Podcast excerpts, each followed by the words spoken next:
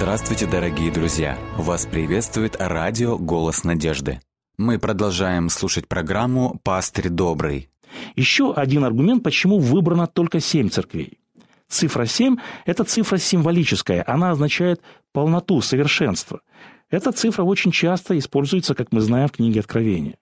Мы знаем, что во всей книге Откровения все образы символические, следовательно, вторая и третья главы также не могут быть исключением.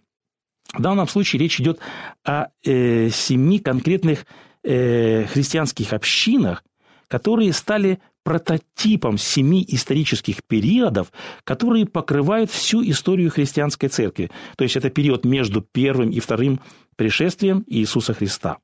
Цифра 7 указывает на то, что божественная весть во второй и третьей главах была адресована не только этим конкретным историческим церквям в древности, но всей церкви Божьей и народу Божьему всего мира на протяжении всей истории. В учебниках по истории церкви, даже не христианские учебники истории, все историки делят историю на семь периодов. Это будет период ранней апостольской церкви или же апостольский период. Это период гонений, период константиновских реформ, период Средневековья, период реформации, период миссионерский и период современной церкви. То есть мы можем сказать, что Христос в пророчестве книги Откровения показывает основные периоды своей новозаветной церкви. Еще один аргумент в пользу того, что эти семь церквей – это пророческие символические периоды. Обратите внимание, вот эти семь периодов истории церкви Господь повторил в книге Откровения несколько раз. То есть мы находим семь церквей, семь печатей, семь труб и семь громов. Вот такие семь пророческих цепей. И когда мы исследуем книги Откровения, мы видим, что четыре периода по семь говорят о тех же самых исторических периодов. Но это не просто повторение, это рассмотрение истории церкви с разных перспектив. То есть пророческий период семи церквей – это оценка духовного состояния церкви на протяжении всей истории. Семь печатей – речь идет о том, как церковь влияет на общество, что происходит в обществе в результате влияния церкви. Это оценка миссионерской деятельности церкви. Семь труб – это пророчество о том, как церковь подвергается судам Бога и влиянию общества. И семь гробов, сказано, и он слышал их, он хотел записать, но Господь сказал, не пиши, что сказали семь громов. Как мы уже сказали раньше, литературная структура книги Откровения, где в центре стоит образ жены, облеченной в солнце, показывает, что весть откровения Христа для церкви содержится не только во второй и третьей главах, то есть в послании к семи церквям, о которых мы сегодня будем говорить. Книга Откровения вся в целом представляет собой одно большое пророческое письмо, одну целую пророческую весть Христа для его всемирной церкви во все времена. Еще одна особенность послания к семи церквям указывает на то, что речь идет не о буквальных семи церквях, Обратите внимание на прогрессию по отношению к близости судов и возвращению Иисуса Христа. Посмотрите, как происходит интенсификация. Переходя постепенно от одного послания к другому, мы замечаем, как Иисус в каждом последующем из них становится все ближе и ближе к церкви. Интересно заметить, что каждая церковь описана в контексте или же в перспективе близости пришествия Христа. Итак, обратите внимание, к Ефесу когда обращается Иисус Христос, написано так, что Иисус написано «ходящий посреди семи золотых светильников», и далее Христос говорит «скоро приду». Смирно. Написано так, а Смирне, или же Христос обращается к этой церкви, он написано, который был мертв и се жив, и далее Христос говорит, дам тебе венец жизни. Пергам. Сказано, покайся, а если не так, обратите внимание, сказано, скоро приду к тебе и сражусь с ними. Феатира. Только то, что имеете, держите. И вот я хочу подчеркнуть слово «пока приду». И дальше, посмотрите, происходит интенсификация вести, сардис. «Если же не будешь бодрствовать, Христос говорит, то я найду на тебя как тать». Филадельфия сказано «се гряду скоро». А в Ладикийской церкви Христос говорит уже «се стою у двери и стучу». То есть Христос предупреждает о близости его пришествия и судов. И он предупреждает для того, чтобы церковь в последний период могла успешно приготовиться и не подвергнуться судам при пришествии. И последнее хочу я сказать вот здесь. Обратите внимание, обращение каждой церкви заканчивается такими словами, вот такой формулой. «Имеющий ухо да слышит, что Дух говорит церквам». Почему каждый раз повторяется это выражение? Что это значит? Христос говорит в этих словах, «Я обращаюсь не только к какой-то отдельной конкретной церкви. Если вы увидели в моем послании, что подобная проблема есть и у вас, если вы услышали весть, и она вас обличает, значит, Дух Святой говорит и к вам, имеющий ухо да слышит. Эта фраза означает, что весть каждой церкви может быть актуальной для каждого времени и для каждого периода, если человек увидит подобные проблемы в своей жизни и в своей церкви. Вот еще один важный аргумент, почему обращение вести к семи церквям – это вести, которые актуальны для каждого из нас. У Церкви Христа всегда будет много врагов. У Церкви всегда будет много вопросов. Есть ли надежное руководство, чтобы направить детей Божьих через это бурное море в безопасную гавань? вот этот собирательный образ церкви на каждом этапе истории церкви, это и есть надежное руководство Христа, которое Христос предусмотрел для своей церкви. В самом начале ясно представлена цель откровения Христа. Сказано, чтобы показать рабам своим, чему надлежит быть вскоре. Христос говорит, напиши, что есть и что будет после сего. Эти слова означают, что цель книги Откровения показать не столько ситуацию, которая имеет место в дни Иоанна, а показать, чему надлежит быть вскоре, или же что будет после всего. Эти слова указывают на историческую перспективу. Цель книги Откровения – показать всю историю церкви от времени Иоанна до второго пришествия. Это и делает книгу Откровения уникальным путеводителем для церкви Христа во все времена – Пророческая весть книги Откровения заключается не просто в том, чтобы предсказать будущее, исторический путь церкви. Весть Христа в большей мере пасторская, руководить, направлять, утешать верующих во Христа во время испытаний и гонений, побуждать их сохранять истинную веру до конца, а также увещевать и предостерегать их от обмана и лжеучений. Перед тем, как мы обратимся к рассмотрению семи посланий для каждой церкви, следует показать нечто общее, что присуще каждому из этих семи посланий. Каждое письмо, каждое послание состоит из нескольких частей, и мы сейчас кратко рассмотрим несколько ключевых моментов или же разделов вот этих посланий. Первое. Прежде всего, это адресат. В каждому, каждой церкви обращено непосредственно Э, обращение каждой конкретной церкви. Далее мы находим еще одну важную характеристику. Для каждой церкви Христос представляет одну из своих характеристик. Это характеристики взяты из величественного явления, которое описано в первой главе. Почему это делает Христос? Почему, представляя церкви, Он представляет какие-то свои характерные особенности или же качества?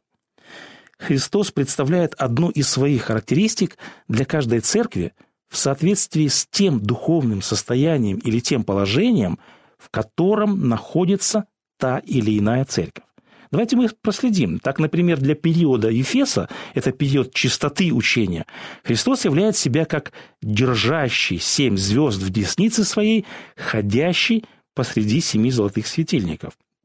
Смирно это период испытаний и гонений. Христос говорит, что Он первый и последний, который был мертв и все жив. Вот в этом Христос являет себя как первый мученик, как тот, кто также был убит, но воскрес. Поэтому церковь получает в этой характеристике Христа ободрение и обетование, что Христос был мертв, но все жив.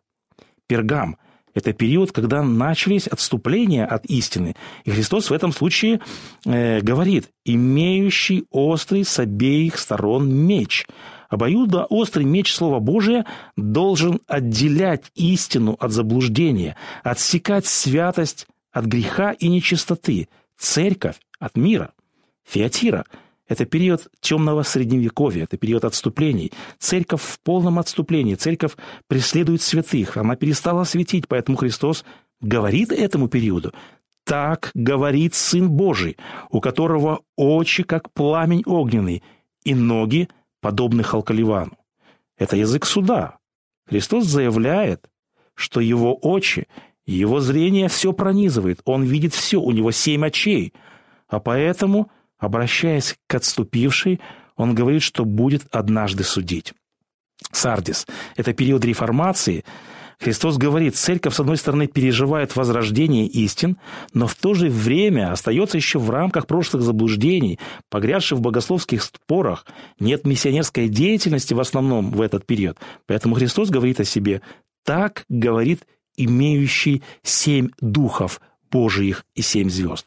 Филадельфия – это период миссионерского пробуждения. Мы будем говорить подробно как-то об этом периоде, очень интересном и очень важном в христианской истории. И Христос говорит о себе по отношению к этому периоду. Так говорит святый, истинный, имеющий ключ Давидов, который отворяет, и никто не затворит. Затворяет, и никто не отворит. Это период миссионерских возможностей, которые открывает Иисус Христос. И, наконец, Ладикия Подобно Эфесу, у нее нет заблуждений, но и нет любви, нет огня, нет ревности. Здесь Христос говорит, так говорит Аминь. Христос открывает свое имя, Он называет себя именем Аминь, свидетель верный и истинный, начало создания Божия. Имя Аминь указывает, что Христос выполнит свои угрозы, если церковь не примет обличение во внимание. Итак, мы видим, характеристики Христа подразумевают похвалу, предупреждение, угрозы, критику, обличение и обетование. В каждой церкви Христос представляется по-разному, и уже в том, как Он представляет себя, заключается важная весть.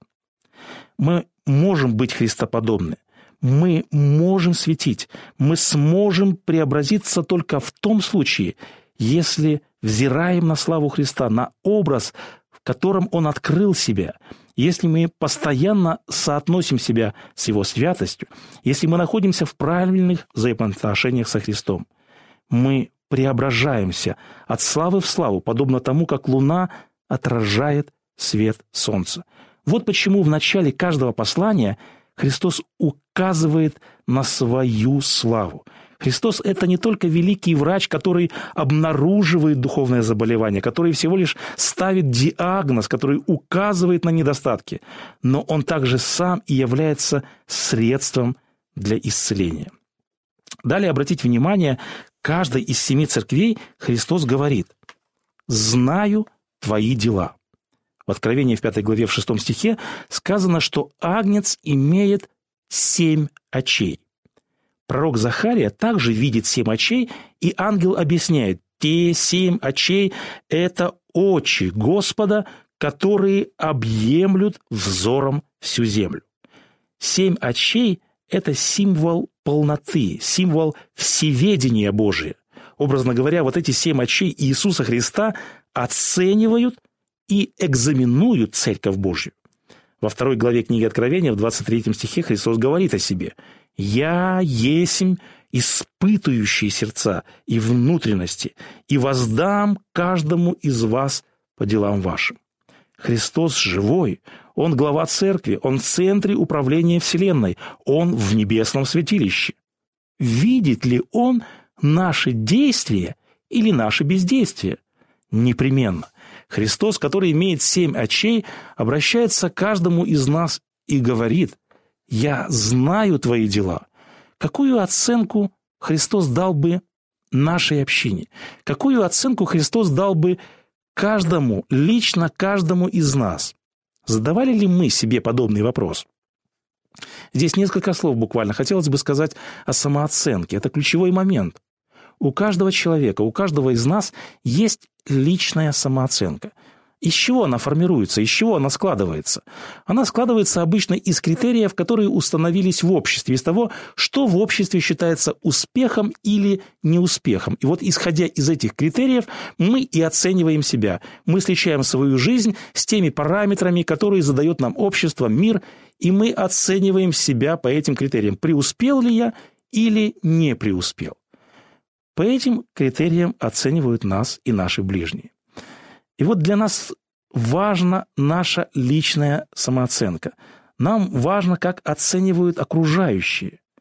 Но давайте мы зададимся вопросом, а что думает о нас Иисус Христос? Если бы Он сейчас явился, что бы лично Христос сказал обо мне? Как бы Он оценил меня? Какую оценку Он бы дал лично моей христианской жизни? Мы неоднократно находим в Писании, как Бог оценивает того или иного человека. Так, например, однажды о царе Дарии Бог сказал, «Ты найден очень легким». А о Давиде Бог говорит противоположное нечто. Он говорит, «Это муж по сердцу моему».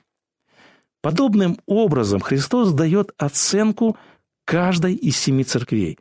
Христос прежде всего подмечает положительное в каждой церкви, но Христос указывает – и на недостатки Христос обличает, Христос порицает каждый период церкви, и когда мы обращаем внимание, э, важно отметить, по каким параметрам, из каких соображений, с какой точки зрения Христос оценивает свою церковь.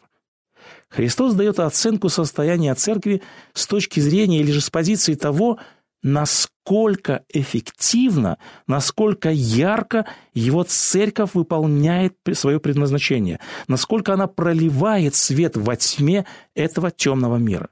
Господь совершает исследование процесса, и это расследование будет идти по самому главному вопросу. Что делает Церковь Божия на земле? Исполнила ли она свою миссию? Исполнила ли она свое предназначение? Оправдала ли она ожидания Бога? Как люди отзываются о Боге, смотря на Церковь Христа? В Церкви Христос обнаруживает самые различные недостатки и проблемы. В чем Христос обличает Церковь? Мы видим из текста, что это потеря и утрата первой любви, это терпимость порой к ложным учениям и учителям, это духовное, как сказано в тексте, духовное прелюбодеяние, духовная смерть, сон, апатия, самоправедность, самоудовлетворенность, самообман, духовная слепота, глухота, духовная нагота и так далее. Можем ли мы вот в этих всех несовершенствах выявить общий корень, суть различных проблем церквей. Все духовные болезни имеют одну общую причину. Христос называет ее так. «Потому что ты потерял, забыл, оставил первую любовь твою». Главное, что делает наше свидетельство живым, главная движущая сила нашего благовестия, нашего свидетельства миру – это иметь любовь Христа. Это иметь любовь ко Христу. Это иметь связь. Это иметь от живые отношения Иисусом Христом. Христос сказал, ветвь будет живой, если она будет на лозе, если она будет питаться соками жизни. В этом разделе мы также наблюдаем определенную прогрессию и в обличении. Так, например, Ефес начинается с того, что утеряна только любовь, Николаиты, то есть заблуждения, которые выявились в этот период, это только малая группа. И Христос говорит церкви в Ефесе, «Приду к тебе», и дальше он говорит, «Сдвину светильник с твоего места, если не покаешься». Смирно. Здесь показана группа отступников, разрастается и становится уже сборищем сатанинским, пергам. Деятельность лжеучителей – привела к формированию заблуждений и ложных доктрин, разрушающих церковь изнутри. Пергамской церкви звучит весть. «Покайся, а если не так, скоро приду к тебе и сражусь с ними мечом уст моих», говорит Христос. А в там вообще мы видим, э, водворяется духовный брак. Феатира – это прелюбодейный союз между церковью и миром. И если посмотреть на историю церкви, то в книге Откровения, э, церковь история, э, э, то в книге Откровения мы можем увидеть, что история церкви описана вот в виде такого перевернутого колокола или же параболы, то есть от Ефеса, который на высоте, через Смирну, через Пергам, на дно, и этим дном является Феатира. Но дальше начинается не резкий, но плавный подъем. Сардис, как реакция на отступление, возникает реформация. Сказано, вроде жив, но на самом деле мертв. Протестантизм впустил заблуждение с другого входа. Христос говорит, я найду на тебя как тать, и ты не узнаешь, в который час найду на тебя. Филадельфия. В тексте послания подразумевается, что верная церковь этого периода представляет собой только малую группу среди множества номинальных верующих. И, наконец, о последней церкви Христос отзывается хуже всего. Она в самом сложном состоянии. Почему? она не видит своего духовного состояния. Обличение Христа выглядит следующим образом. «Если не покаешься, — говорит Христос, — извергну тебя из уст моих». И, наконец, для каждой церкви звучит обетование. В послании к семи церквям мы находим 12 обетований. В каждом обетовании мы находим следующие выражения Христа. «Я дам, я не погублю, я исповедую тебя, я напишу так, например, обетование победителю дать венец жизнь, призвано поддержать мучеников. Христос обещает дать манну, обещает дать имя победителя, дать имя нового Иерусалима, место на престоле Христа. Христос также обещает быть пастырем-водителем. Он обещает дать утреннюю звезду, древо жизни, пребывание в храме Бога, дать имя Бога и Агнца. Что касается обетований, мы также видим определенную прогрессию. Обетование начинается со следующего заверения – Вторая глава, седьмой стих. «Побеждающему дам вкушать от древа жизни, которое посреди рая Божия». То, что было утрачено однажды в Едеме, а утрачено было бессмертие, будет однажды возвращено. Далее Христос говорит, это 17 стих 2 главы, «Побеждающему дам вкушать сокровенную манну, Христос обещает вернуть то, что было особым благословением в истории Израиля – манну с неба. Подобно тому, как Бог вел свой народ в прошлом, Христос также обещает быть пастырем для своей церкви. Сказано, Он будет пасти их жезлом железным. И, наконец, последние три обетования указывают на будущее. Дар оправдания на суде, гражданство в Новом Иерусалиме – имя Бога, участие в брачной вечере Агнца, место по правую руку Христа на престоле. Христос также обещает венец жизни и спасение от второй смерти. В конце данной программы хотелось бы вспомнить слова апостола Павла. Он однажды писал «Ибо не неправеден Бог, чтобы забыл дело ваше и труд любви, которую вы оказали во имя Его, послужив и служа святым». Желаем же, чтобы каждый из вас для совершенной уверенности в надежде оказывал такую же ревность до конца, дабы вы не обленились, но подражая тем, которые верою и долготерпением наследуют обетование.